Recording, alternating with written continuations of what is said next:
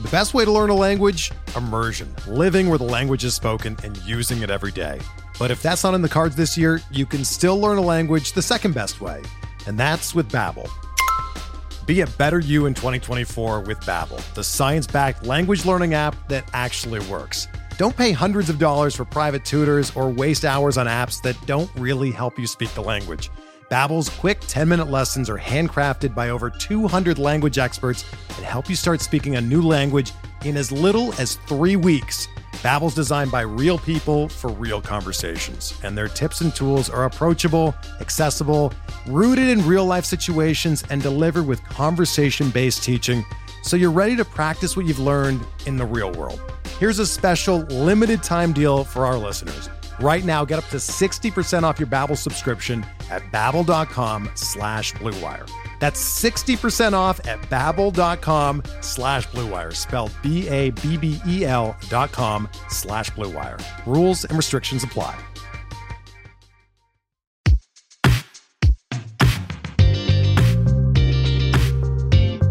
Hello and welcome to Dugout Study Hall, a remedial course in baseball stats and a proud member of the Pitcher List Podcast Network.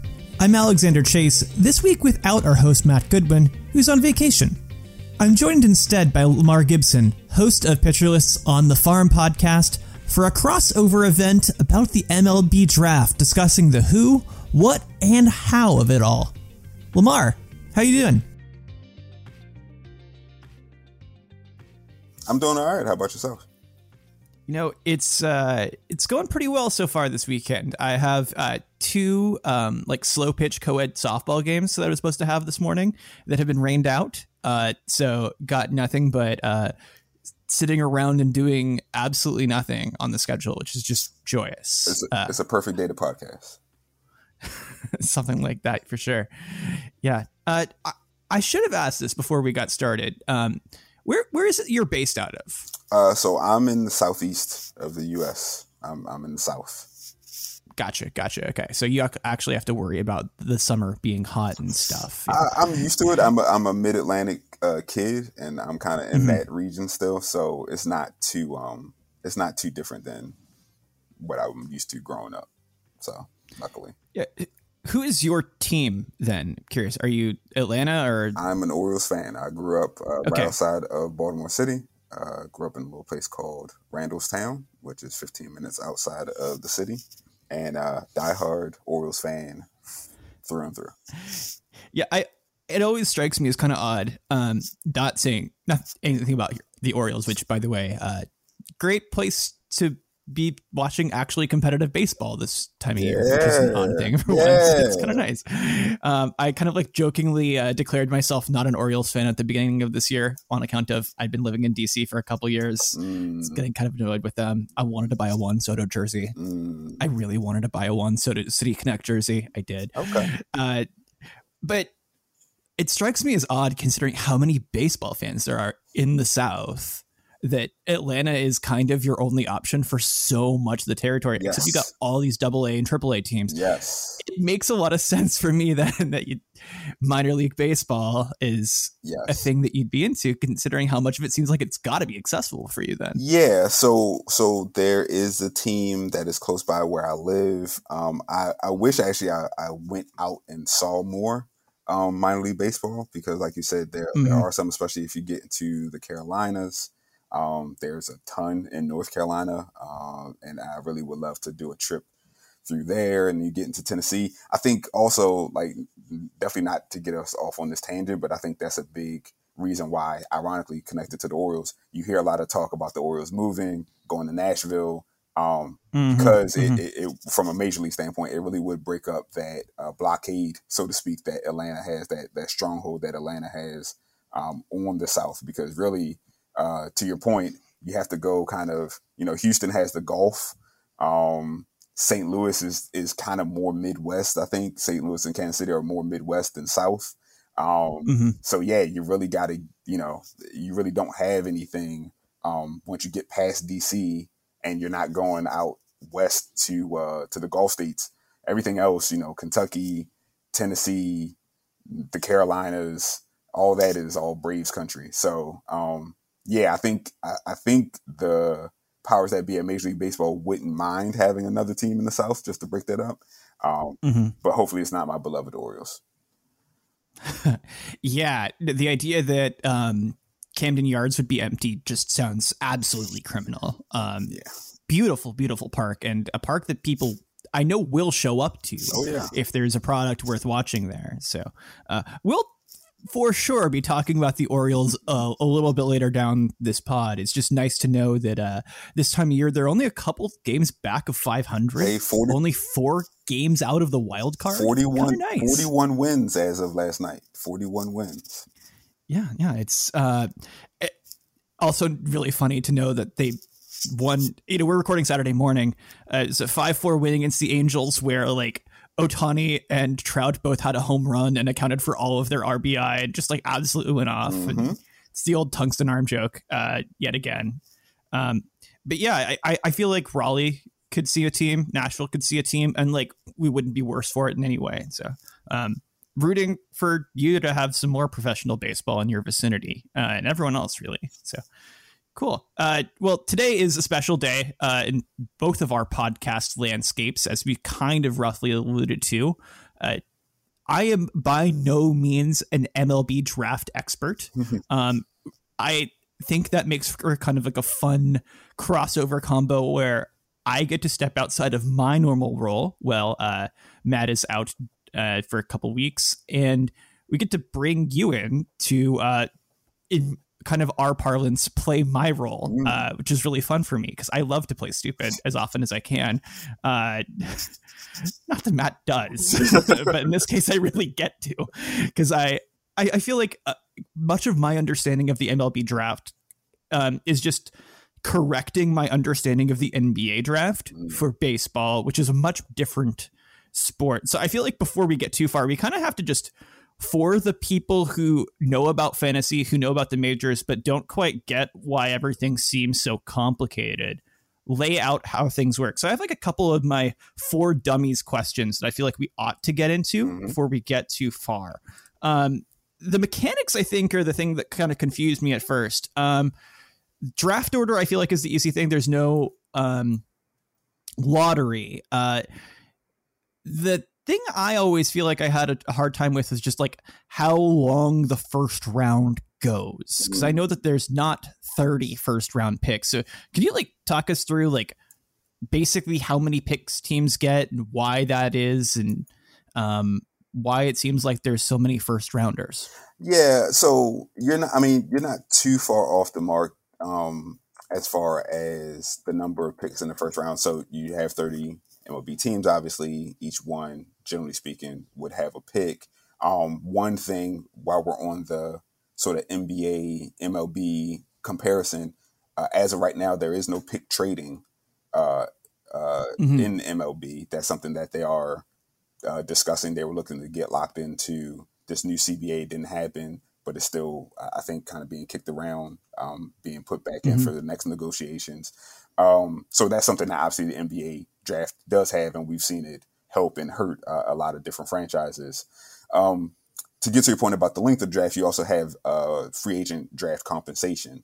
So you have where are comp A and comp B picks that get added into um, the first couple of, of rounds. So that's why you might have somebody that technically got picked uh, in the first round, but it was pick number 33 instead of pick number mm-hmm. 30 because you have these compensation uh, draft picks that come from when certain free agents that meet a particular fri- uh, criteria, if they leave a team, then that team would get uh, a compensatory pick coming back to them. And it's so does that pick like get taken from the team that signed the free agent? Is that how that works? Or so it's it's not it's not taken. Um, it's just kind of it, it's an additional it's additional draft pick. It's a way. So the the way it's kind of explained is, and this is actually coming from MLB. So I'm going to read the MLB definition uh, about this, the the quick definition. So if a team gives a qualifying offer to a player, so they have mm-hmm. a player, that player is a free agent. They offer that player a qualifying offer. That player declines that offer and signs elsewhere. The club that lost the player is eligible for draft pick compensation. So it's literally the MLB saying, "Hey, and this is all kind of in quotes because some of this is not in good faith, as we know, or we should know. but the MLB saying, "Hey, you tried to sign this guy. He chose not to sign uh, with you. So instead of you just being completely out of luck, we're going to give you at least this draft pick." That's a very like dumbed down, stripped down version of this. And like I said, that's assuming right. a lot of good faith that's not actually out there. Yeah, yeah. I, I, feel like that's a, a good also like conceptual lead into some of the other stuff that I feel like can be confusing. Mm-hmm. And just starting with the framework that teams are not doing things in the nicest and kindest way at all times is probably always a good starting point. Yes. Uh, no new ground for either of us, I'm sure. Uh, the next thing that always kind of like confuses me, and I, viewing things through the Orioles lens that I have done in, the past couple years has uh, kind of aided this in some ways. But um, the fact that teams don't always sign the best player available and that some of the top talents might go pretty far down the first round or even at the beginning of the second round seemed a little bit odd to me. So, can you talk me through about why teams might yeah. choose to sign a lesser player higher up in the draft yeah. and kind of like a little bit of the mechanics of that. Yeah. So, like you said, with the Orioles, me being an Orioles fan, this is a big sticking point amongst Orioles fans, especially going into this year's draft. Um, so you have uh, sign what's called signability concerns, right? And again, this is a difference uh, between here and you this has happened in the NBA again. Just if we're using that as kind of like the comparison, mm-hmm. it's mm-hmm. kind of happened in the NBA to an extent.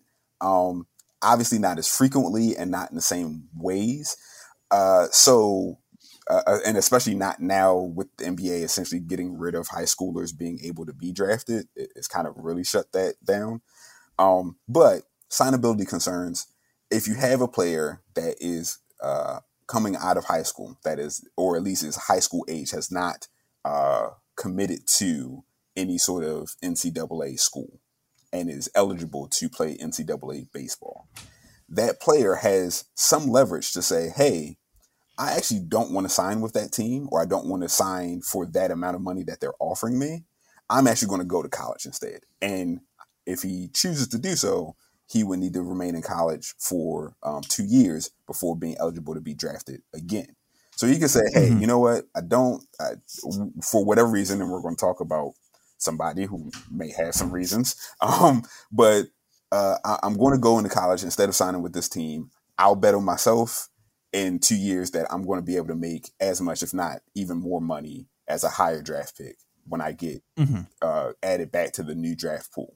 So you have teams that might say, hey, we're drafting number three overall and we have a guy that we think is going to be great.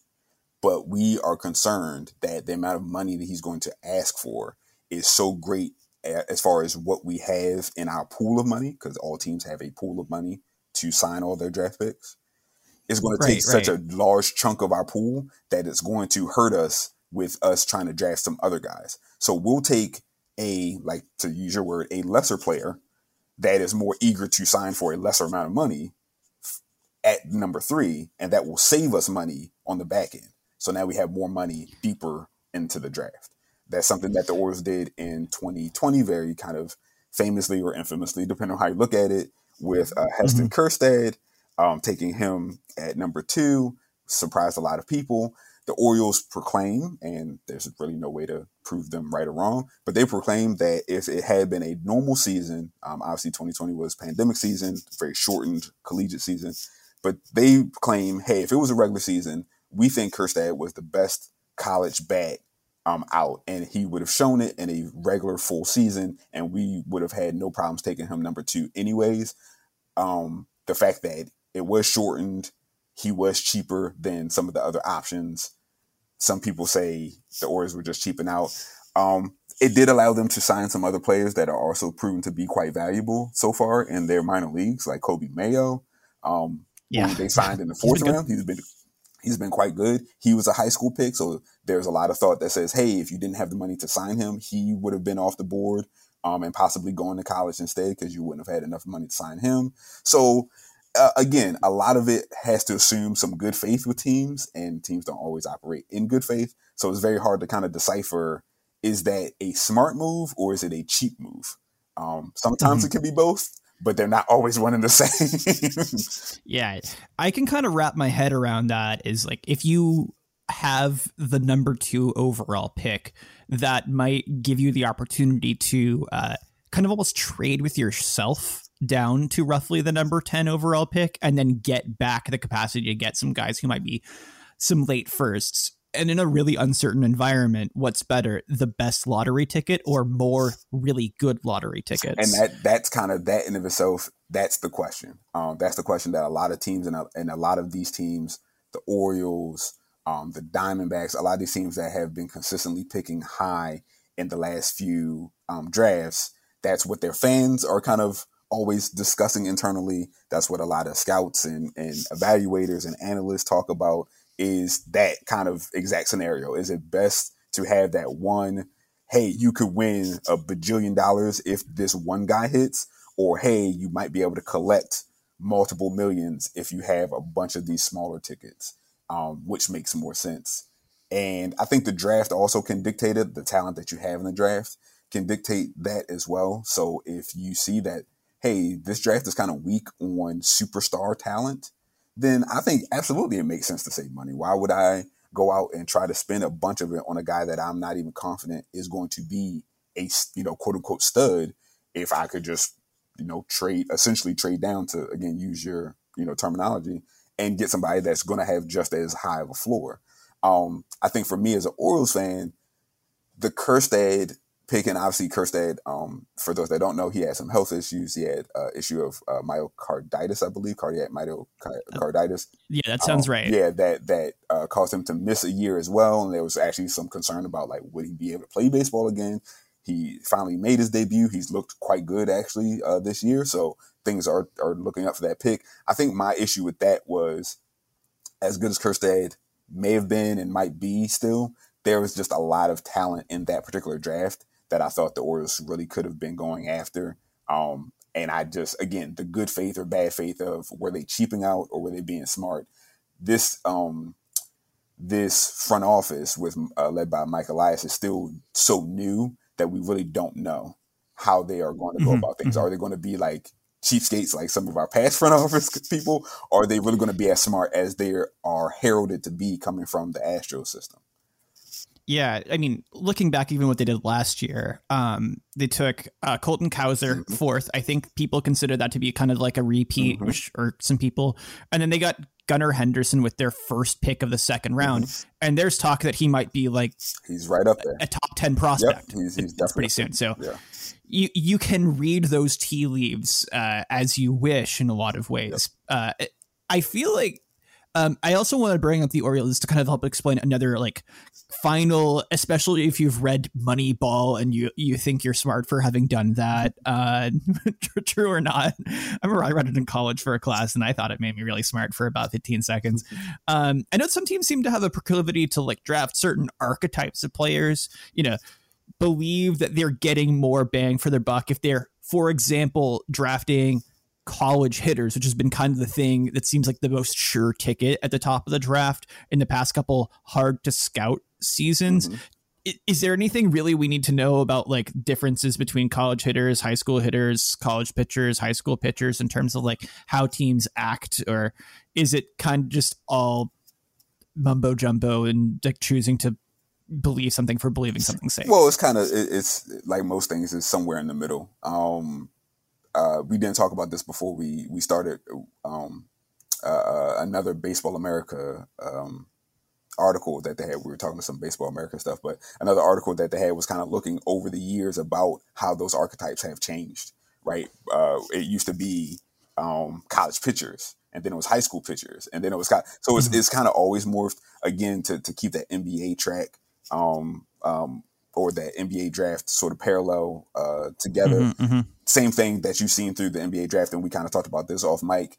Uh, it used to be if you were, you know, a college senior, uh, Naismith finalist, you know, been with the team all four years, started three of the four years, you're definitely going to be a lottery pick because you're just a, you know, experienced, known winner, etc. And then in the past twenty some odd years, it was like that guy could barely get drafted at all, right? You have to be projectable. You have to be mm-hmm. um, somebody that's much younger, has much less wear and tear of playing basketball. So um, sports, uh, team sports especially, um, and and I'm not as knowledgeable about the NFL, but I'm sure the NFL has gone through it as well. Um, all these team sports, those archetypes always morph and change. I think what you're seeing now with college hitters, and you, you spoke to the fact of the pandemic kind of abbreviating and shortening things. It just gives you, I think, it gives teams a comfortability that there's a floor that the uh, the variable outcomes that can happen, that failure, quote unquote, or that bust, quote unquote, to use those words, mm-hmm. is either less likely or it's less damaging, right? So if a guy gotcha. is a college bad and he's been there two, three years and we like what he's showing and we like the data that we're we're seeing from him, then hey, if we draft him, um, worst case scenario is he still could be an org guy, right? We could still try to work right, him. right, right. Um, if we draft this prep uh, bad, this guy who's 17, 18 years old, and he's never even seen anywhere close to a professional fastball or professional, you know, breaking balls, and then we throw him in the mix and he can't hit at all. We're just let it, it was almost like a waste, right? We can't do anything. Right, that right. person. I think that's the mentality or some of the mentality with it.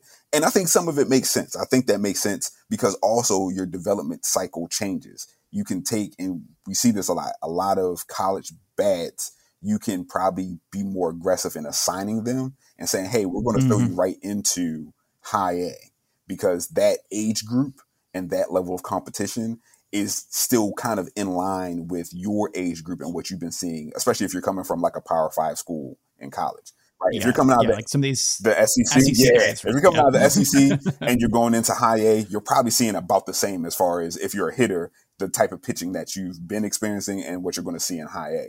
If you're um, 18 years old and you're coming out of, even if you're coming out of like a warm weather, known hotbed state like a Texas, like uh, Florida, there's still going to be an adjustment and trying to put you in high A is probably going to be too aggressive. We probably want you in the complex, maybe at low A if we really want to get kind of spicy with things, but that changes that development cycle too, because that's some additional uh, possible years that it takes to get this guy ready um, to be valuable, even to think about the major league level. Okay, I, I feel like that's a pretty good like explanation of like why you would care about a lot of those things, and I, I'm very grateful for that as like a. I want to just overlay this little bit of knowledge that I have about other things wherever I can, and it, it, makes a lot of sense then almost to like think of like the the to draw a, an example that I hope is uh, tangible for enough of our listeners, like remember a couple years ago, Jalen Brunson out of Villanova, like won like their National Player of the Year, mm-hmm. great for them, and did not get drafted terribly highly, and then was just good for the Dallas Mavericks long enough to get himself a gigantic contract mm-hmm. with the Knicks this offseason. Mm-hmm. It's like, of course this was going to happen. Of course he was good, sort of things that you know. Yeah. Whenever like I last cared about college basketball, like with a like like a real paying attention sort of view instead of just I watch the Final Four point of view. Are like Thomas Robinson for the Kansas Jayhawks mm-hmm. got drafted in like the top three at like 22 years old with no real like physical tools compared to like everything else and was a bust. Yeah. Like, yeah, of course you're gonna have those biases lead to busts. Yeah. We'll see what the next five years tells us about what we're stupid about currently. I'm sure. Yeah, Jalen Brunson is like that college back guy that we're talking about, right? It's just like, oh, mm-hmm. he's he's proven, he's shown some things. Is he ever going to? Is is his ceiling ever going to be higher than what we're already seeing? Probably not. He's probably pretty much a complete player, right? We we from Villanova, you can kind of see him, and I know we're we're mixing a lot of stuff, so not to confuse people, but you know when you have a college bat, especially if he's a guy, and we're going to talk about a couple here um, who year after year they've developed, they've gotten better. By the time they get to that junior, senior year, if they stuck around for the fourth year, a lot of teams probably feel like this guy is pretty much who he is. There's probably not a lot more variation to his game. If he's not hitting for power now, maybe we can tweak something in the swing. Maybe we can look at something data that shows us how to, you know, have him develop some more backspin. But he's probably not going to hit for much power now. If we're fine with it, mm-hmm. we're then we have kind of who we have, and then it's just a matter of stacking him against the best competition level by level and making sure that he proves it until he gets to the major league. Um, right, right. Versus again, some other names that we'll talk about. This guy could be anything, right? He could be a complete stud. I mean, if you think about players that we have right now, um, it seems like Bobby Witt Jr., Julio Rodriguez, like these guys were guarantees, but they were not guarantees. There's definitely mm-hmm. there's definitely a, a, a, in in the multi in the multiverse, right? We're we're we're, we're so we love the multiverse in our in our pop culture. There's, in your out of the park safe, right? You know, yeah. There's definitely a version of Bobby Witt Jr. where he gets drafted and he can't hit uh, a professional curveball once he gets into uh, double A, triple A realm, right? There's a version of Julio Rodriguez who is has the loudest tools possible, but he can't put it all together consistently. So um, even though they're doing great now in our world, right in our reality, that doesn't mean that um, those younger guys, those prep ballers, and we we're not even talking about international draft picks like Julio Rodriguez, um, that those guys don't have that high variance where there's they could be superstars or they could be guys that in five years time you say who who's that I, I don't even remember who that was. Great. I, I don't think we can uh, let the listeners wait any longer and actually hear about some of these dudes. Right. Uh, who I have spent zero time at any point in the past two years uh, talking about on mic. Uh, I would like to give you some flexibility to get us started here. Uh, there are some big names I think we have to hit, and I feel like that's probably just the most reasonable place to start because beyond that, I feel like a lot of people aren't going to t- pay attention to the MLB draft outside of whoever their team gets, mm-hmm. and that's maybe like an unfortunate reality. A lot of this sounds pretty interesting, and once you like get plugged into how to pay attention to it, but let's start with the easy storylines. Who do we need to know about at the very top of the draft board? Yeah, I mean, let's start number one with a bullet, um, and that's Druw Jones. And Druw Jones, if the name sounds familiar, it should. Uh, son of uh, Hall of Famer Andruw Jones uh, of the Atlanta Braves.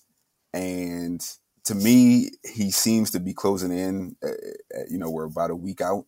Um, it seems like he's closing in on being the consensus number one pick. Doesn't mean that he will be chosen number one, as we talked about, but it does seem like uh, scouts evaluators are pretty much coming to a consensus that he is the best player in this draft. Uh, the tools, again, they're, they're, if you know his father, the tools are very similar um, as far as what he can do on the field, right? Can he field center field? He's an amazing center field. Um, uh, uh, uh, defensively, he's amazing center fielder. Uh, I think he's also played some shortstops. He, he, he's athletic, right? And that's another thing we didn't talk about with archetypes. But when you talk about high schoolers, which Druw Jones is, right? Prep ballers. Mm-hmm. Typically, you're looking at guys that are going to be playing shortstop, or center field because just like in little league, they're your most most athletic players. If they can uh, play those positions well, you pretty much feel confident that you can stick them anywhere else on the diamond and they're going to be okay. Um, and Druw mm-hmm. Jones fits that to a T. Can he hit for average? Absolutely. Um, he's shown very good plate skills, good discipline. He's shown mechanically to be very sound uh, quiet setup, which I'm biased to. I don't like guys. I tend to stray away. Let me say it that way. I personally tend to stray away from guys that are very noisy um, at the plate, just because there's so much that goes on there. It all has to sync up every single time, and if they're off one bit, then they're missing pitches that they probably should hit. I like guys that are quiet. He's quiet at the plate, just like his dad. He's explosive, um, power, and um, hitting for average. So this is a guy that brings that five uh, five tool five category um, sort of persona um, that we that we tend to hear about. He's a guy that kind of uh, illustrates that. So um, whether he's picked number one by the Orioles, if he goes to number two, which um, should I believe is the Diamondbacks. I should have looked at the draft order yep. beforehand. Um, but I believe that's the Diamondbacks. I think if the if he goes to the Diamondbacks, the Diamondbacks are are tripping over themselves running up to the podium, right, to like put his name in right? Because if yeah, they can have right. if they can have an outfield in what 2026, 2027, that's Corbin Carroll, Alek Thomas, and Druw Jones coming up, like yes, they're like signing sign us up right now. Disgusting. You know, like yeah, let's absolutely. let's have it. Um, but he he's not going. I, I I don't see a world where he goes past the first three picks. I just don't see what happens. He something very bad. Let me put it that way. Something very bad, which we all hope doesn't happen, would have to happen for him to fall um, beyond pick number three. So if I'm like interpreting what we said earlier about like slot and stuff, a world where he's going two or three is probably one where he talks to the Orioles. They say, "Here's our number." He takes that number to the Diamondbacks or Uh, I have enough mock drafts up in front of me that I should be able to figure out who's drafting third here. Oh, that's the Rangers. Mm. And the Rangers are like, yeah, we'll just give you all of our money. Yeah, I mean, which I don't think is going to happen. Yeah. But like, that's probably what happens if he goes third. Yeah, I mean, it's essentially like, yeah, the the negotiations with the Orioles are like they are very adamant about what their number is, what their process is. He says no, thank you. The Diamondbacks, maybe they say, and I don't know why they would say this, but maybe they look and say, you know what, we went prep baller last year um, with Lawlar. We have somebody else in mind.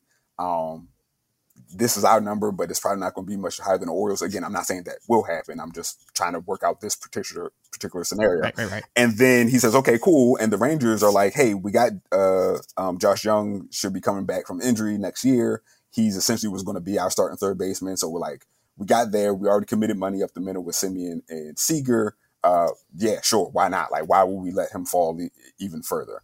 Um, if that throws off our plans on, you know, there's a guy we had targeted in the third round that we don't have money for now, we're okay with that. We'll take Druw Jones at number three, shut up and take our money, and we'll keep it moving. So yeah, it would have to be some sort of like very odd scenario for him to get to the Rangers and then sign. I guess there's always an outside possibility that he's very adamant about what his number is just in general.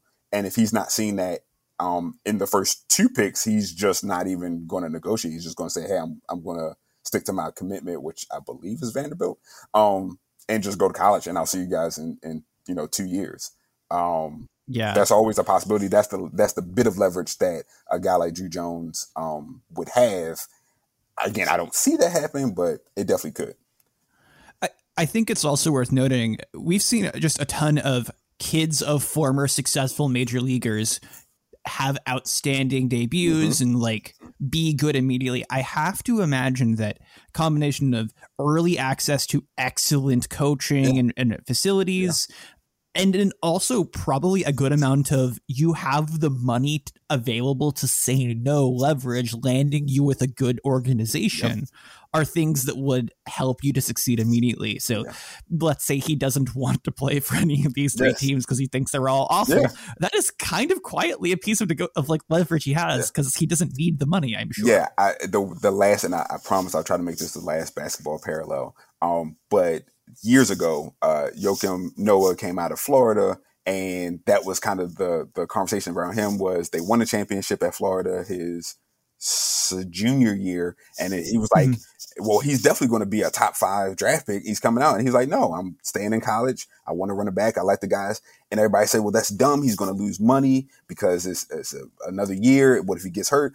And then it's like, "Yeah, but his dad was a, a tennis pro. Like he's not hurting for money. He's okay." Like, mm-hmm. and it's that sort of leverage, like you said. If you're a Vlad Jr., if you're Fernando Tatis, you know, if you're like you said, the the sons of uh, major league stars and superstars, um, yeah, you're probably you know, Ke'Bryan Hayes, you're probably doing okay. I don't want to count other people's money, but I assume you're probably going to have been doing all right. Um, and also, it's the knowledge of how these negotiations go. So having mm-hmm. having somebody like Andruw Jones to talk about, like, hey, how did you negotiate your contract when you went and signed with the Rangers? right? How did you negotiate your contract when you were talking to Atlanta as an 18 year old, right? Because like you want to talk about somebody that knows about being young, being a superstar almost from the get go. It would be Andruw Jones. Like he would know, he would have some experience and some knowledge to give you. So being his son, um, not only do you have the bloodlines, not only do you have the access, like you said, to um, really good coaching and things that nature, you have access to somebody who really has been through these negotiations and understand how front office, um, people work, how they think, and how they view you as a player and value or don't value you. Um, so yeah, that's that's really good knowledge to have uh, to leverage off of. All right, I feel like just timing wise, we probably need to hit a quick break here shortly, but I do feel like that really helps us to like look at a couple of these other guys potentially through like a, a, a helpful lens as well. I, I know that they are not Druw Jones for a lot of other reasons, and I'm really curious to hear what you have to say about them. Uh, but we're going to take a real quick break. Hey, Alex Fast here, and thanks for listening to this podcast on the Pitcher List Podcast Network. If you're a fan, consider supporting all of us by getting a PL Plus subscription, where you're going to get an ad free website and get access to our Discord, where you can talk to all of our podcast hosts and staff. Plus, you can hang out with our incredible Pitcher List community. It's basically a baseball sanctuary year round for as low as $8 a month. You can sign up at pitcherlist.com backslash plus, and you're going to get your first month free with promo code podcast. Also, don't forget to check out everything else we do as well from YouTube videos, live streams, newsletters, off-season articles, TikToks, breakdowns, over 15 baseball podcasts on our network. We can't stop talking about baseball even during the off-season. So sign up for PL Plus today at pitcherlist.com backslash plus and use promo code podcast to get your first month free. All right. Thanks for listening. Let's get back to the show.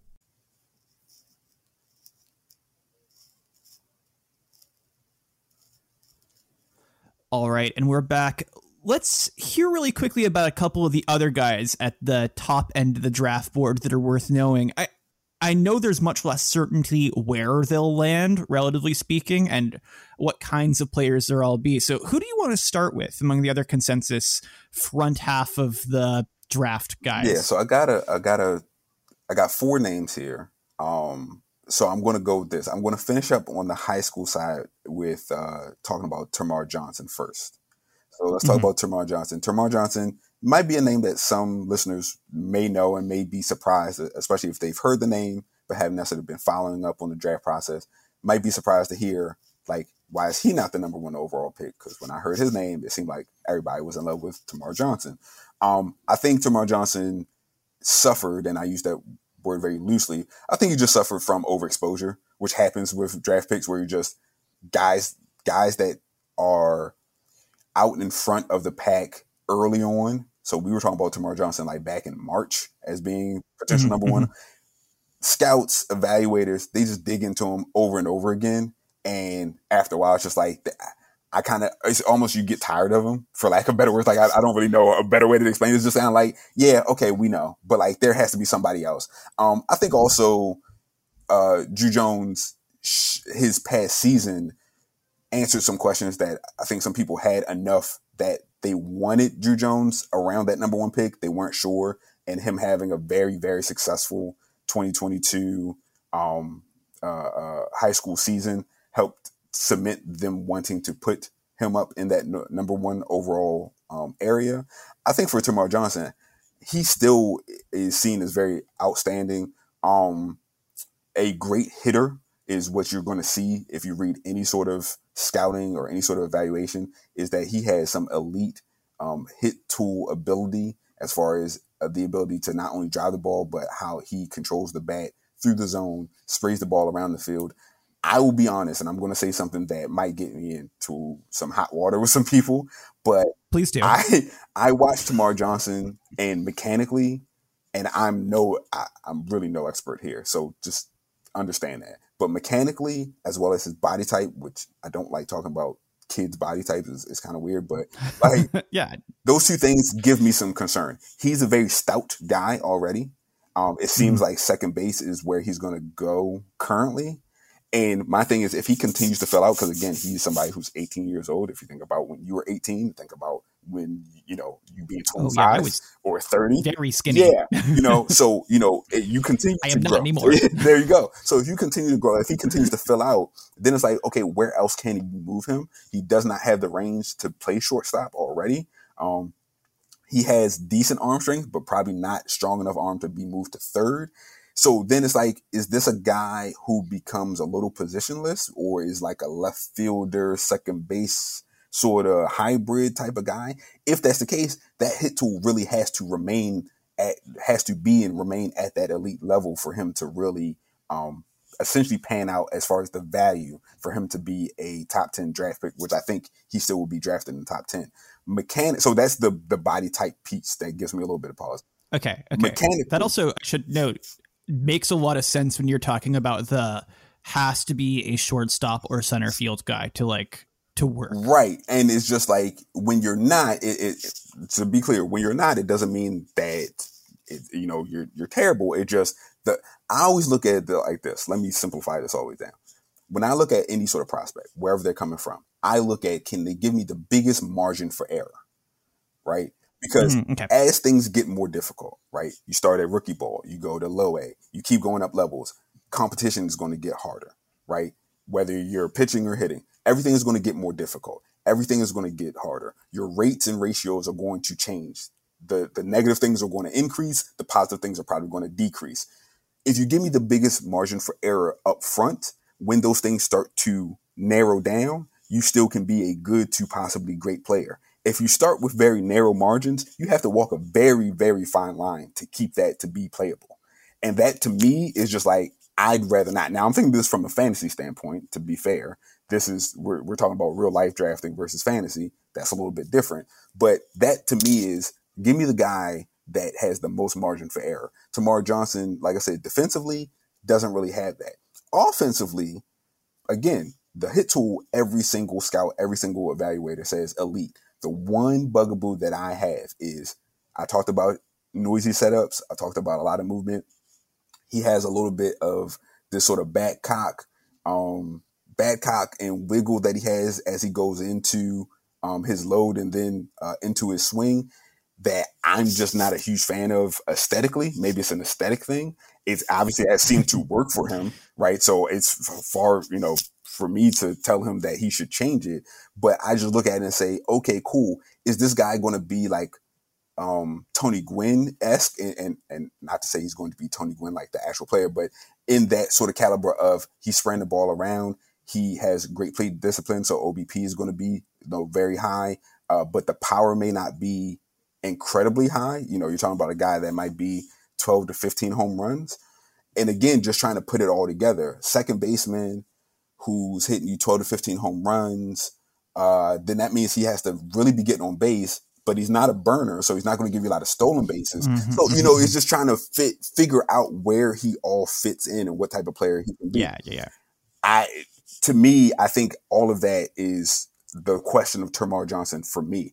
I'm still very excited to see where he goes. I think depending on the team that drafts him, um, it could be very interesting to see how they develop him if he lands, especially on the bottom side of that top 10, you know, number seven, number eight. I've seen him kind of float around there. Um, so that's Termarr Johnson. That's just kind of to, to, put a button on on that. I think that's why Termarr Johnson has dropped a little bit in some of these mock drafts, and those are some of the questions that I have about him. Yeah, the the story you tell about him dropping sounds. Let's beat the uh, NBA draft comparisons to death if we can here.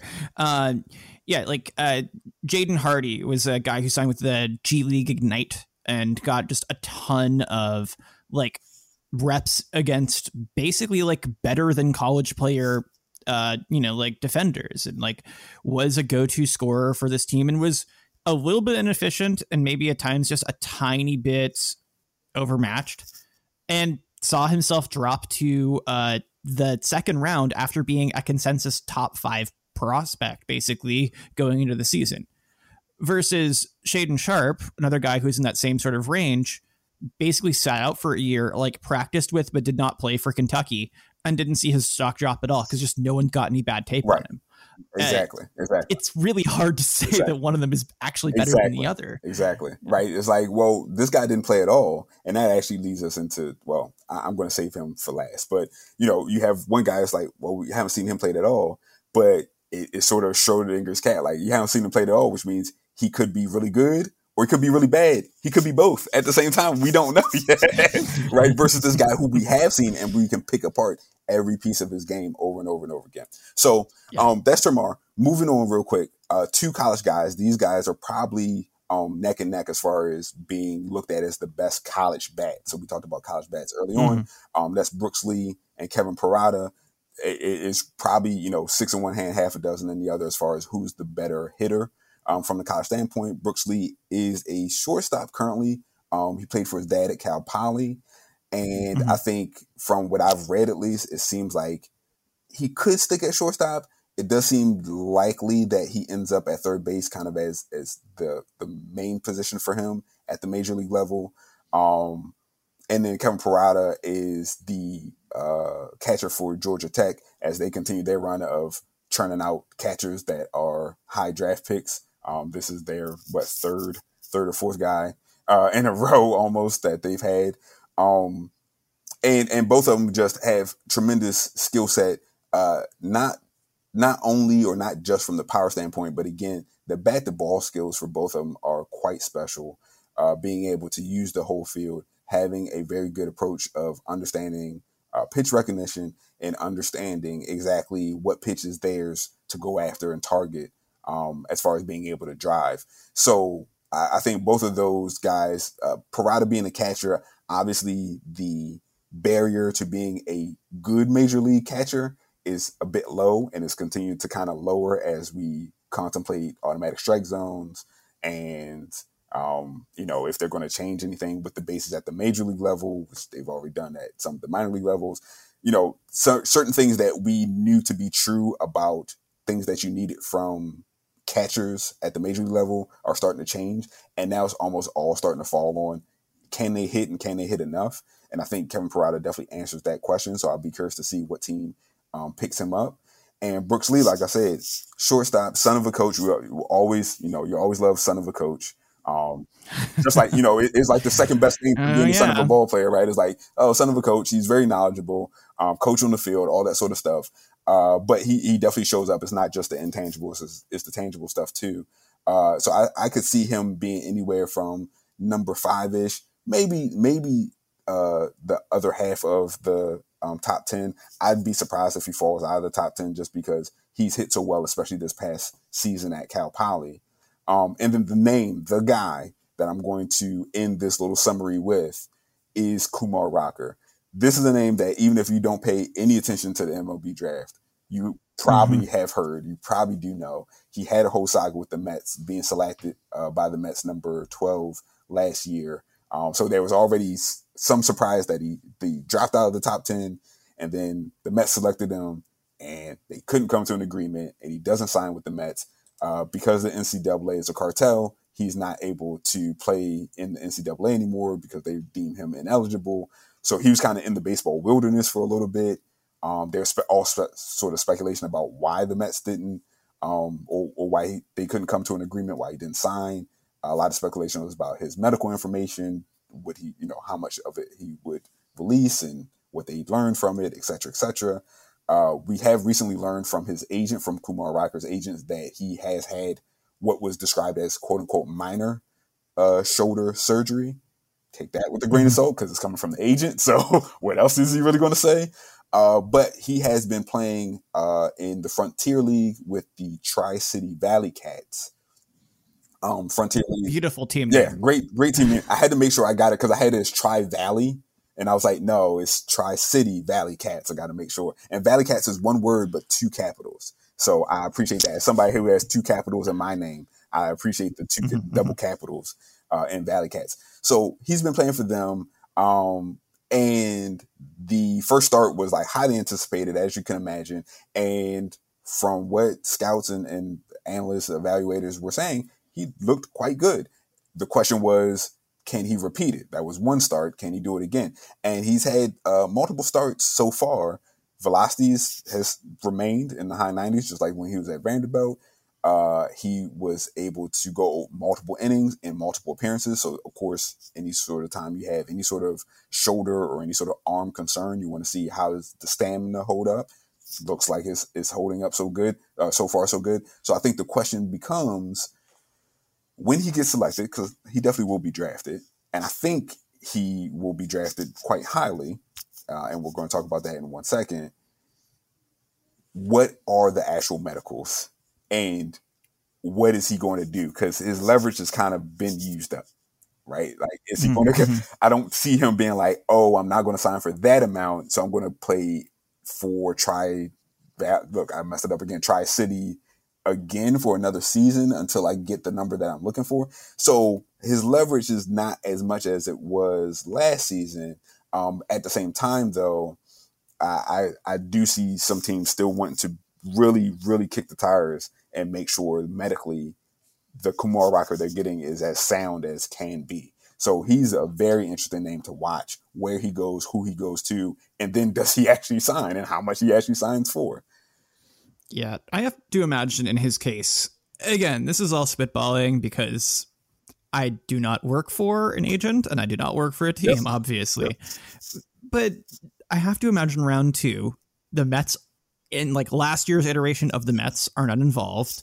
Uh, you know, he could sign for someone who's dumb uh, in theory. Like, imagine a world. I saw one mock draft where this happened, where he goes to the Rockies because they can never get their hands on decent pitching, and they give him an aggressive assignment and a reasonable bonus because, like, why else would you want to go to the Rockies? And you know, he's in their rotation like next year. Um, that's not insane to me for a path for him because then that gives him a pathway to like hit arbitration still in a reasonable timetable. That has to be at least a little bit of like a thing you'd care about if you're a guy like him who has to see himself as a potential like top tier ish front like frontline ish MLB starter or at least someone who's going to reach a second contract. Yeah, I mean, you want to hit the MLB soon. Yeah, I, think it, that's that's a great point. I, I, didn't even my mind didn't even go there, so I thank you for bringing that up. That's a great point of thinking about already trying to be into MLB player mode of how how this will impact my contract negotiations for getting the big money, right? Um, not the rookie contract, mm-hmm. but the next contract, because that's what it's always about. Um, I what I was thinking, and this kind of bleeds into uh, our next topic, is if you're um, Kumar Rocker, you got to be thinking, I'm hands down the best pitcher in this draft right? I was I was arguably the best pitcher in last yeah. year's draft, and there's no reason to think yeah. I'm not the best pitcher in this year's draft. And I've actually done it. Now, yes, is it an unaffiliated um, Frontier League is, is unaffiliated ball? Yes, technically they are, but that's more so logistics than anything else because the ValleyCats were a minor league team two years ago. So it's not like they're just, you know, th- this isn't a beer league, right? Like these are guys trying to break into um, Major League Baseball, guys that were on that pathway um, so the competition that he's playing up against, it, they're not nobodies. So if you're Rocker, you're thinking, I, have shown you that I I have answered your questions medically. From his standpoint, he's probably thinking, I've, I've answered your questions medically. I was arguably the best pitcher in last year's draft. Last year's draft class definitely is better than uh, pitching wise, definitely is better than this year's draft class. Yeah, so we like, should get into that as yeah, well. Yeah. Um, and the reason why I'm saying all that, and this leads into our next question, trends that you'll see in this year's class, a lot of injured pitchers, a lot of guys that were uh, looked at and thought to be very high um, in their standing to go in this draft class that ended up uh, being injured. A lot of times, season-ending surgery. Um, Connor Prielipp, Peyton Pallette, Hunter Barco a lot of guys getting uh, Tommy John surgery or other sort of elbow and shoulder um, surgeries that shut down their season, or in some cases, they, they didn't even start the, the year at all. And that really diminished this year's pitching class from the college standpoint. Um, high school wise, again, the consensus has flipped. So high school pitchers aren't necessarily as highly sought out by many teams. There are some te- teams that still love them some high school pitching, um, but a lot of teams have kind of been turned off in them just because, again, that development cycle and the variance of high school pitching. You have to be very, very, very good um, in a lot of teams' eyes to um, be of value to them as like a first round draft pick uh, coming out of high school. So this year's overall pitching class is really seen to uh, have taken a nosedive you're going to probably see a lot more hitters taken than what you would have had we had mm-hmm, healthier mm-hmm. guys. And I think that's even more reason just to put a button on the Kumar Rocker thing. I think that's even more reason why um, he's probably, in my opinion, he's probably going to be the first pitcher off the board wherever he goes. And I think um, he's going to use that to his advantage as me- as best as he probably can. Mm-hmm. Yeah, I like doubling down on all of these potential hypothetical concerns. Uh, I remember a, a, name that popped up onto my radar a few uh, months ago was, and I'll make sure I get the, the first name right here, uh, Dylan Lesko, who is like, and tell me where I'm wrong here, like a potential top five pick as a high school pitcher who then got Tommy John in April and might still go in the like the mid first round. Right. And, and that seems like all of the risk. Yeah. And yet, yeah. And I think for Lesko, it's a matter of um, because he got Tommy John so early that the um, the rehab cycle he's already in the midst of. So versus a guy who may have just now, uh, I shouldn't say just now because the college season is over, but um, maybe a guy who got Tommy John or any sort of surgery later on in you know late May and June, and now you're talking about getting drafted. He's a couple more months behind in that rehab process. Getting that uh, done in, in a March or in April, where it's just it's a known thing. Hey, this is this is done. You got the surgery. You're already rehabbing. I could definitely see teams looking at uh, Lesko and then you know we're okay with taking that risk because we already will know where he is in the process and know how to slot him in um, uh, medically with our team and our trainers, etc. Uh, and then be able to, you know, once he comes back in 2023, then we'll be able to kind of take it from there. And it's almost like we got um, a, a, free ad, so to speak, to use kind of fantasy parlance, right? You got kind of a free ad of a player um, because you're mm-hmm, getting in mm-hmm. 2023 uh, uh, essentially a top 10 type of draft pick without having to use up a draft pick. Yeah, I, am curious in your mind, like what sorts of teams are more likely to pursue those sorts of players. On one hand, I can imagine the like sort of aggressive because they're already good, they've got the money, so you may as well swing for the fences sorts of teams might be interested in these guys. But on the other hand, like I can imagine the absolutely need something to break right to get out of the middle sorts of teams might see it. So like I'm curious is like is it just everybody or that depends on the GM? Yeah, like, I, I, would say it depends on the GM and I'll be honest, I'm still learning a lot about and I, that's another reason why I really want to pay attention to this year's draft because I'm still learning a lot about um, front office and and their player profiles and development um, uh, philosophies and things of that nature, especially when it comes to pitching, because that is so so much more kind of it, it, art and science combined, um, and it varies so much. So uh, I, I, I, wish I was more of an expert to really peg a, a couple of teams to him. What I will say though is um, that last sort of group that you described, that that sort of sticky middle, that we're not terrible, we're not tanking, but we can't ever really seem to get forward momentum to be actual contenders,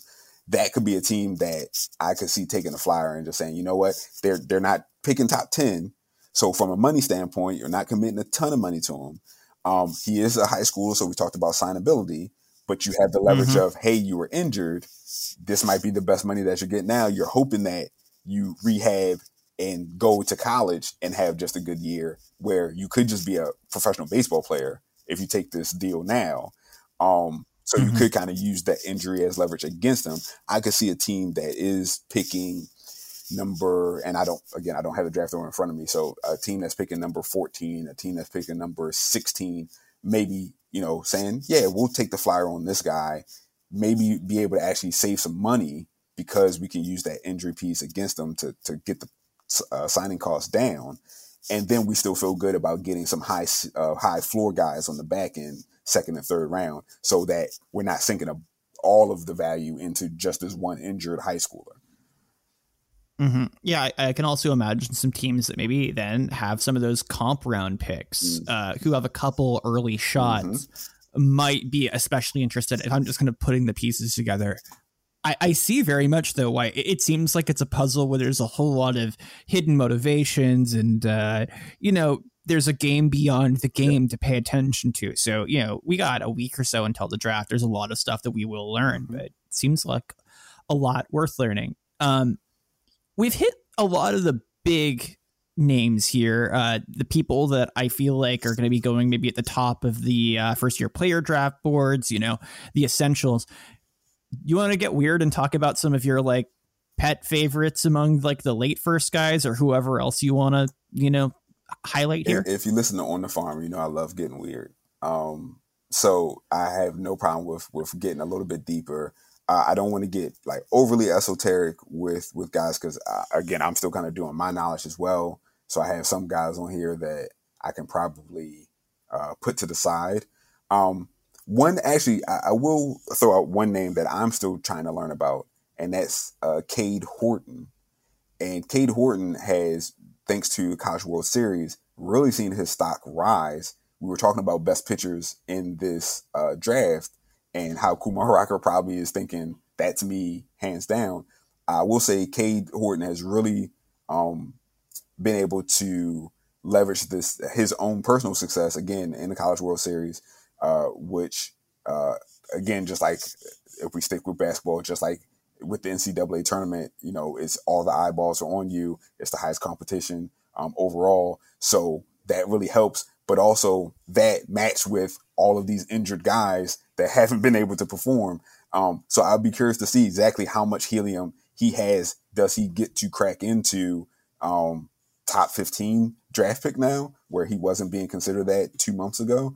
So that's just one quick name, Cade Horton, um, to throw out there. He was uh, Oklahoma, right? Uh, that sounds right. I should have that. Yeah, yeah. I mean, I'm not allowed to cheer for anyone who went to the University of Oklahoma oh. or uh, who associates themselves with that place. Um, and it is deeply disappointing to know that uh, the underdog Texas Longhorns did not win uh, the College World Series this year. But um, uh, best best of luck to uh, Cade Horton.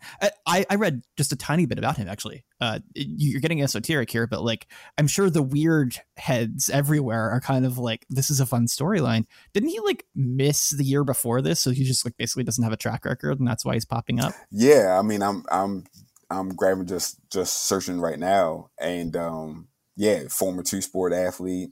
Um, so yeah. Yeah, yeah. Love again athleticism. You, you, you love that out of any um out of any player that you're drafting. So, um, yeah, he was just a guy. Like I said, I'm still learning. I'll be completely honest. I don't know a ton about him. Oh, yeah, he yeah. popped up onto my radar. Um, just as Oklahoma was making their run through uh, the World Series, and um, now people are like, hey, you know, he's really probably made himself a, a good little chunk of money based on how well he was pitching. So I'm just I'm curious to learn and hear more about him.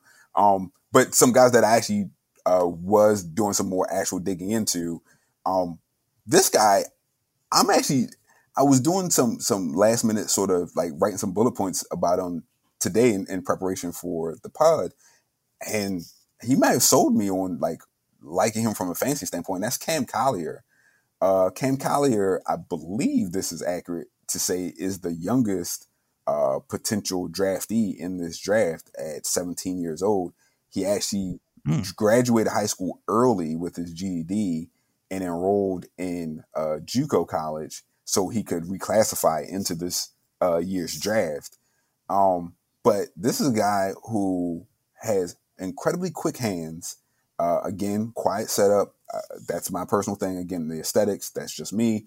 But he's somebody who has really good, um, has a really good hit tool, and he looks to be somebody who profiles as hit tool first, then power. So what that means, just to kind of break that down, is there are players who show the ability and, and it's everything that goes into hit tool, pitch recognition, approach, um, actual mechanics of their swing, their ability to keep the bat in the uh, the bat barrel in the zone for a longer period of time. All those things to develop into being a very good hitter first, and then as they both fill out, so they add more strength and they also just get more experience as they get older, that's when the power comes because then they can really mm-hmm. start to pick out pitches that they can drive and get that backspin on um, to hit for home runs. And he looks like he could fit into that mold and really be an impact bat.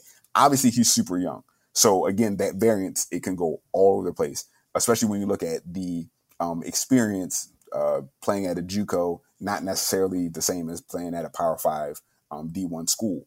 However, he has played some in the Cape Cod League, uh, which is summer league for um, draft eligible players um, to play in, and he seems to have shown himself to uh, uh, quite well.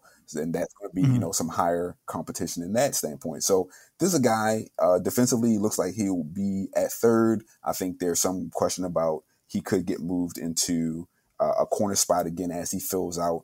Um, if he gets a, a, a little bit thick uh, around the middle, he, he, he could go to a corner spot. Uh, another two way player, so he's a guy that pitched has a has a very live arm. So I think that's the reason why defensively at third, third base, yeah, yeah. He, he, seems to be good there. So Cam Collier, uh, I've seen draft mocks that have him quite high. I've seen him where he's more uh, in the teens. So I think he can kind of go all over the play, uh, all over the map. Mm-hmm. Excuse me.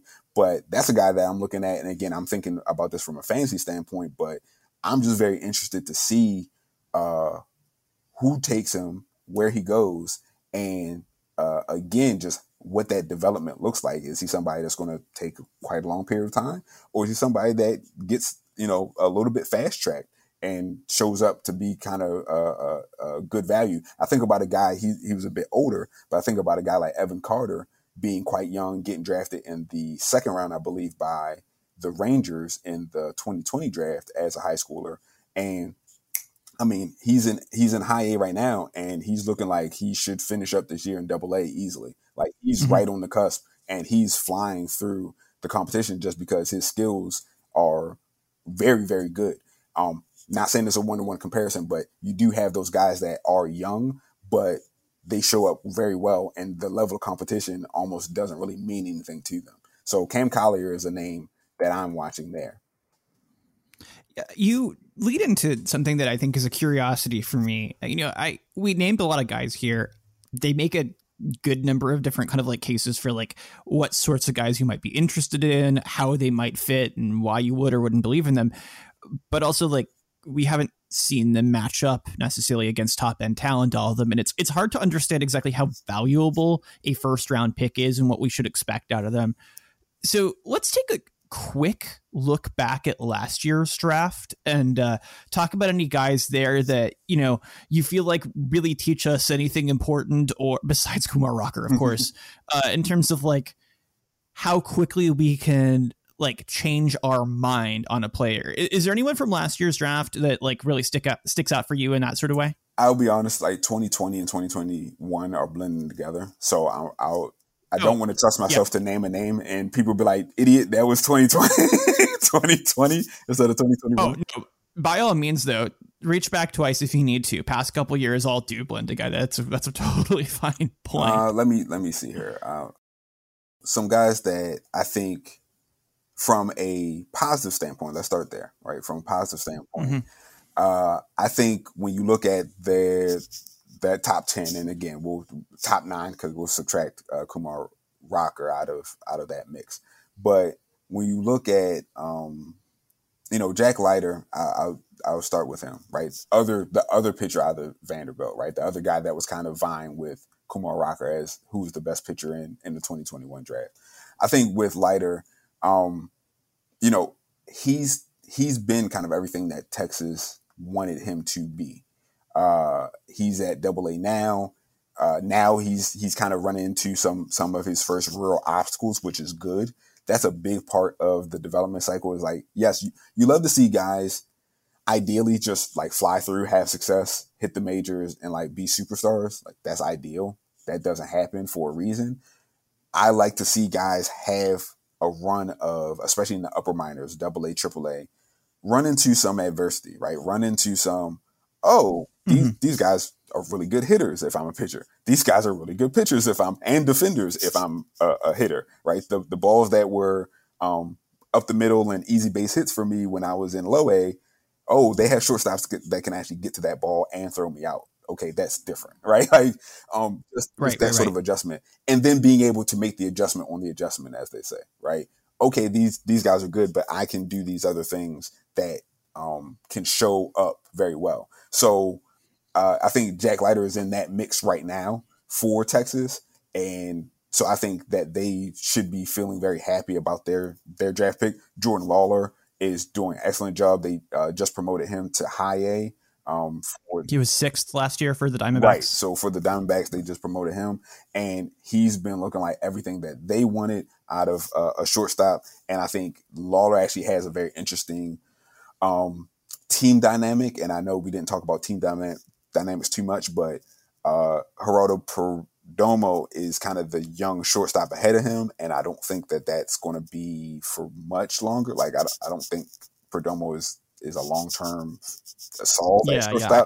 right? Like he's just. I remember he got promoted, and it was just like cool, this is a guy who's on the Diamondbacks roster, and if he gets better, then he's a guy who's on the Diamondbacks roster yeah. when you're good as a bench batter as a utility guy. Yeah, and I think um his he was more glove first. Uh, he did not hit very well. Perdomo, that is, did not hit very well in his first stint. They sent him down. He made some adjustments. He he hit a little bit better, but I still don't think you're going to see the dynamic bat um, out of him versus how good of a defensive player he is. So Lawlar has some space, right? If he continues to develop at this um, pace that he's at, where in a, another couple of years, that that shortstop position could very well be his. Right there, there's not a whole lot blocking him um, from from right, that being right. the case. So um, so those are some of the guys that I think of uh, from the the 2021 standpoint that teams looking back just a year later um, should be you know still quite happy about like hey you know we, we we're doing all right um, if we think about guys that maybe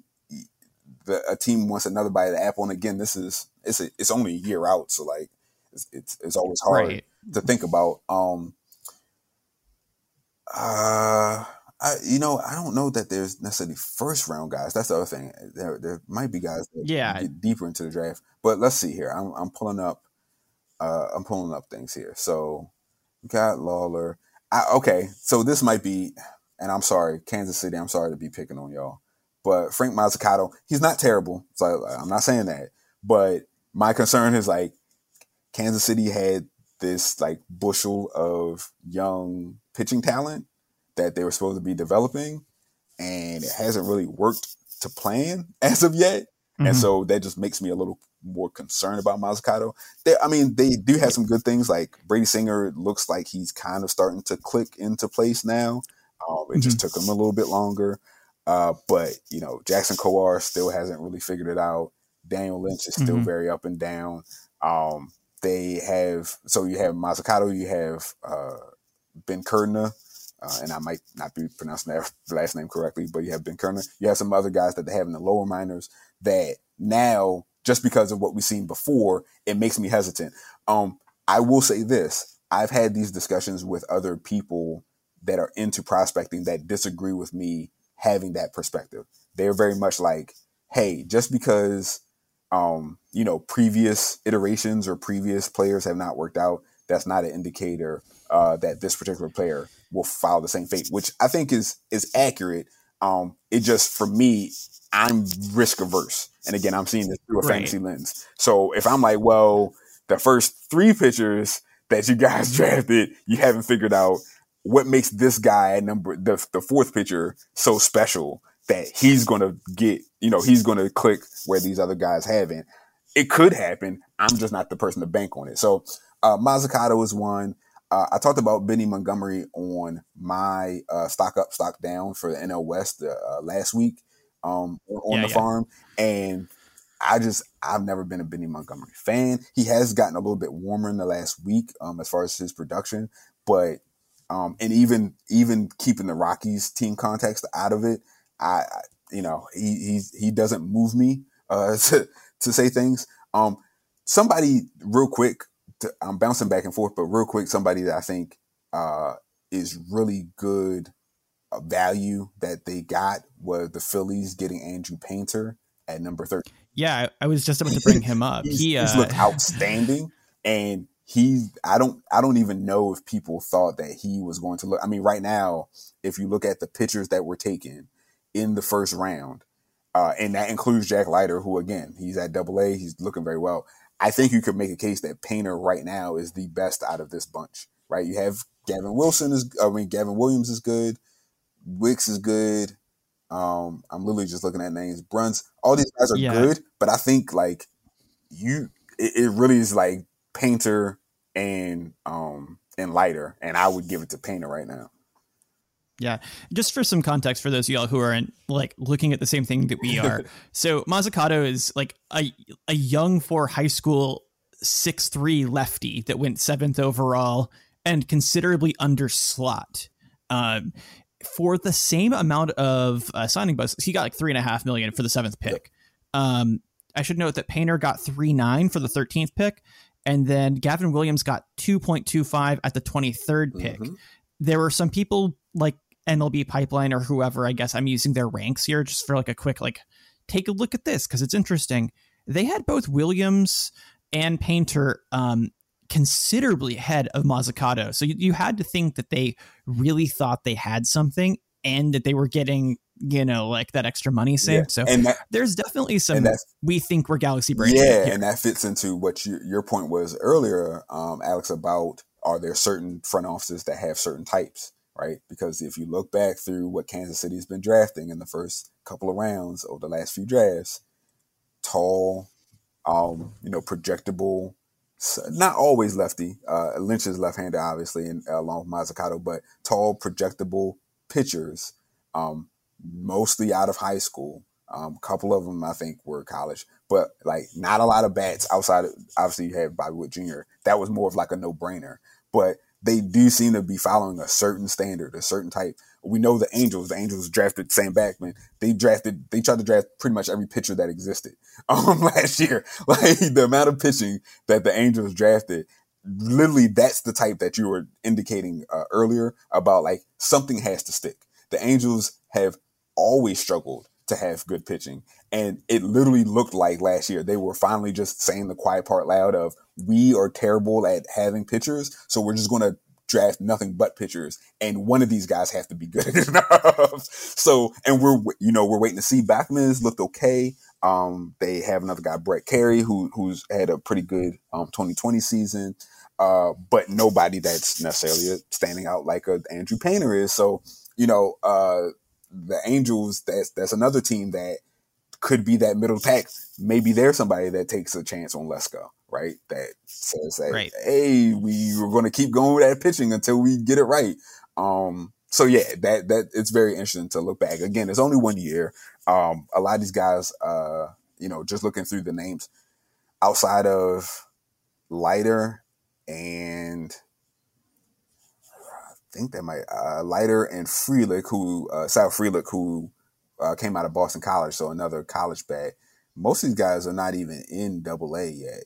Uh, most of them are still in the mm-hmm. lower minors. So I mean, yeah, you're you're still talking about people that are quite young.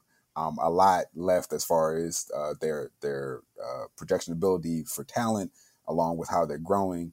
Um, but yeah, you're already seeing some of these guys are looking like really good value, and some of them you start to wonder like, oh, you know, that doesn't mean they're bad, but if they could redraft today, their team is probably picking somebody else. Yeah, I think a, I think it's that's not unreasonable, and to like put that even like further into context, I think a final exercise we do here before we log off and uh, you know fester for the next week about who's going to get drafted and where. I wanted to go back five years, uh, just to kind of like give people a window into things. We won't spend too long here and take a look at the first round of the 2017 Major League Draft. Uh, nothing scientific I'm doing here. I literally just have the Wikipedia page open for the 2017 Major League Draft, and obviously we've watched enough of these guys to know who we're talking about. I encourage you, if you're at home and not currently operating a motor vehicle on the interstate, um, to swipe through a couple of these drafts on your own. It's kind of fun to check out how well a lot of these prospects have actually panned out. Um, the top 10 this year, uh, first overall was Royce Lewis. Second was Hunter Greene. Third, Mackenzie Gore. Fourth, Brendan McKay. Fifth is Kyle Wright. Six is Austin Beck. If you don't know who that is, that's for good reason. He has not done anything in the minors. Seventh is Pavin Smith. Uh, eighth is Adam Haseley. Ninth is Keston Hiura, And tenth is Jo Adell. All of those picks aside from the sixth, Austin Beck, who is not an underslot pick, I should note, they they paid five million signing bonus five years ago. He was supposed to be something and he wasn't. Have you know, like had their moment in the major leagues as like a, a top end prospect that we were excited about. Those guys for the most part, didn't flame up before the majors. And then, like, Brendan McKay's had some definitely injury related struggles that have kept him from access everything. Keston Hiura has been up and down. Adam Haseley's been a Phillies prospect, so, you know, whatever. there's been a definitive moment for like most of these guys where something has clicked. You go further down the list, and there's a lot of other names in the first round that are, are really something. Uh, uh, Shane Baz, uh, 12th. Uh, Trevor Rogers uh, was 13th in this draft. DL Hall, who should be up soon and looks like he could be something, was the 21st pick. Heliot Ramos for the Giants was the 19th pick. Um, Tanner Houck was the 24th in this pick in this draft. There are a couple other names who either like haven't quite made it or you know hasn't been something like David Peterson was in the first round for this draft for the Mets. He's been kind of mid, but it's something. Um, Alex Faedo for the Tigers, who had a really good debut this year, is in this draft, and then Evan White for the Seattle Mariners, who has a lot of money in the bank to not play baseball for the most part. This is 17th pick. Yeah. So take a pick of a year. I, I know the 2011 draft is a really fun one. Also, if you want to take a look a little more than 10 years back now, a lot of talent in that one. I remember the Ringer MLB show. I think it was it's either them or um, I think it might have been Baseball Barbecue on the Ringer MLB feed, which they're both gone so i can tell you to go listen to them because there's neither of our competition. Big sad there. I don't know if you're ever a baseball barbecue podcast listener but that was one of my faves. They took a look back at that draft last year around this time and it was really fun to see just how many of those dudes have fully panned out. I'm, so, I'm going to shame, shamelessly shamelessly plug uh, on the farm old episode. If you go to episode 28 and 29 we did a 2018 draft retrospective. Mm. um, so we talked about guys like Casey Mize, um, Joey Bart, Alec Bohm. I'm literally going down the list. Of Nick Madrigal, um, Jonathan India Rookie of the Year. So, uh, and, and somebody you may have heard of, a, guy by the name of Jarred Kelenic. I, I, don't know if you have, have heard anything about things that have gone on with him in the last couple of years. But like uh, like you're saying, I was like, if you go back those four plus years, four, five, and then definitely if you're talking about like 10 years, I think if you go back into like 10 years, it's really interesting to see the, what, what you were talking about, the shift of thinking, because you can really see it in, in mm, who got mm-hmm. drafted, right? You can see the shift of thinking. Um, but even if you just go back the four or five years, um, and see how many of those guys are, have made their debuts, um, what they've looked like, how many of those guys have shifted, if anybody's gotten traded, um, and how many of those guys are who we thought they were. To use the quote, like they are who we thought they were. Like how many of them are that who we thought they were, and how many of them are like, oh, there was something else to their game, or they were lacking something that we thought they had in their game. Now that they're actually at the major league level. Um, again, I'm always looking through fantasy lens, and I have to emphasize that because fantasy and real life uh, are, are different. Not the same Not thing. the same thing, as we should know if like, we're older than five years old. Druw Jones is going to go first if he goes first, in large part because of defensive stats that will never help our fantasy right. teams, but will keep him in the lineup. Right. So maybe that is a help. Right, right. So, um, so, so I always like to put that out there. But even from a, a real life standpoint, it's super informative to take a look, and especially if you have a favorite team, um, to look back over the past couple of years, so you can see what their front office really prioritizes. And if you see that shift, uh, because again, to use, wrap up with the Orioles, we started with the Orioles to finish with the Orioles. Um, you know, Mike Elias, this is his fourth, fifth year um, as the GM. So the Dan Duquette years, all those guys are pretty much run through the system, right? Like we've either mm-hmm. traded them out, got them up, like they they're moving on. So all the guys that are in the minors now uh, whether they're of value or not. Pretty much all now Elias guys, and now we get to see, okay, are these uh, is Elias and company really the brain trust that we got sold on when they came from Houston? Of like, well, Houston did it, so now they're going to do the same thing to the Orioles, um, to the Orioles, or um, are there going to be some some very high profile misses? So far, so good, right? Adley has come up, looked good. Uh, Grayrod was prepared to come up obviously got injured. We we just heard back that um, scans came back clean on on his lat strain, so he's he's mm-hmm, right there mm-hmm. on the cusp of coming up. So so far so good. Uh, DL Hall, like you mentioned, he's looking really good. So so far so good, but um, is it going to continue? And this year is going to be very interesting to see. Are they going to continue to go under uh, under slot? Are they going to leave Druw Jones on the table to go for a college bat that's going to be a lot cheaper? And then what does that do on the back end? Like, who are they going to pick up to to to sell on to sell the fans on the fact that it was worth not picking Druw Jones because we got this guy in the third round? Um, we'll see. We'll see what happens. Yeah, the uh, Orioles do have uh, the 33rd pick, mm. supplemental pick, and then they'll have like the very first of the second mm. round as well. So they'll have some options. But man, I, I, I the, would love, I would yeah. love if they established uh, pick trading if they if they can get that done, yeah, I think uh, it would be fantastic to see because I think there are going to be some teams that will completely uh, crash and burn their franchises by making very oh very yeah dumb. speed run the stuffy end rule uh, see how fast we can get there um my like hypothetical like pet peeve thing that i'm so prepared to be annoyed about mm.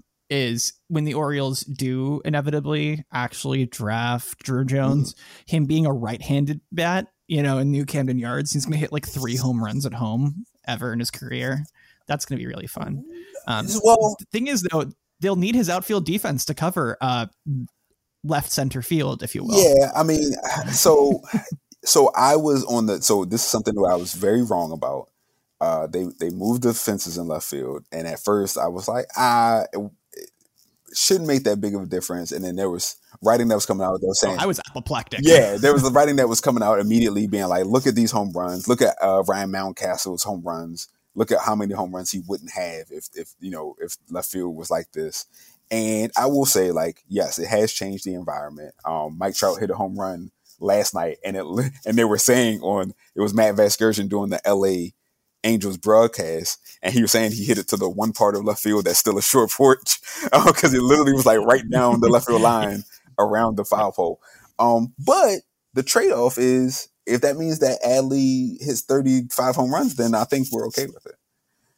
Because he's going to right, yeah, he's yeah, going to Eutaw Street, so like it, it's okay. Like we yep. didn't, you know, it, it's a trade off. And also, if that means that Gray Rod uh, can can Gray Rod and DL Hall and Kyle Bradish and and all those guys, if that means that they're giving up uh, you know, 20% less home runs, I think we're okay with that. oh, it might be more than that, right? By my math, uh, it's something like half as many uh, yeah. to that like third of the field. I think we're okay. Um, we can talk about the Orioles indefinitely. I can't wait to do it again eventually. Uh, and uh, this has been great. So, you want to tell us really quickly where we can find you online and wherever else? Yeah, absolutely. Uh, as always, you can find me uh, on Twitter at Inside Fastball, capital I, capital F. Uh, you can find me hosting uh, on the farm, which is typically uh, a weekly podcast that is up on Mondays, uh, and that's on the Pitcher List Podcast Network, of course. Um, I have a free newsletter that I make uh, on a monthly basis that you can sign up for. That is uh, at Inside Fastball Newsletter. You can find it on my Twitter page. Uh, you can tweet at me. You can email me if you wanted to. That's uh, Inside Fastball Newsletter at gmail.com if you want to send me an email for some reason. Uh, and yeah, you know, and I'm on the Discord. I'm on the uh, List server too. So you can find me there. I think that's every. Oh, Reddit. I'm trying to be more active on on Reddit on uh, Scott Chu's AMAs that he has on Friday. So you'll see me lurking in there uh, on the AMAs as well. Nice. That is uh, a ton of places to be. yeah.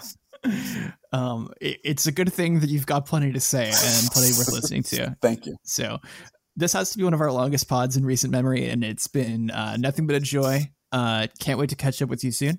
And uh, yeah, that'll be it for uh, this episode of uh, Dugout Study Hall. Thanks for having. You can find me on Twitter at chase underscore rate, and you can find our missing host Matt Goodwin there at the Corked Matt. You can also find our pod there at Dugout Study Hall, where you can send us questions. Our DMs are open. Please sure to subscribe to both the Pitcher List Fantasy Baseball feed, where you can find us, as well as the Pitcher List Baseball podcast feed, Leave us a good review if you feel so kind, and if you haven't already, consider becoming a PL Plus member so you can harass us in Discord. Thanks for listening, and you can catch both Matt and myself next time.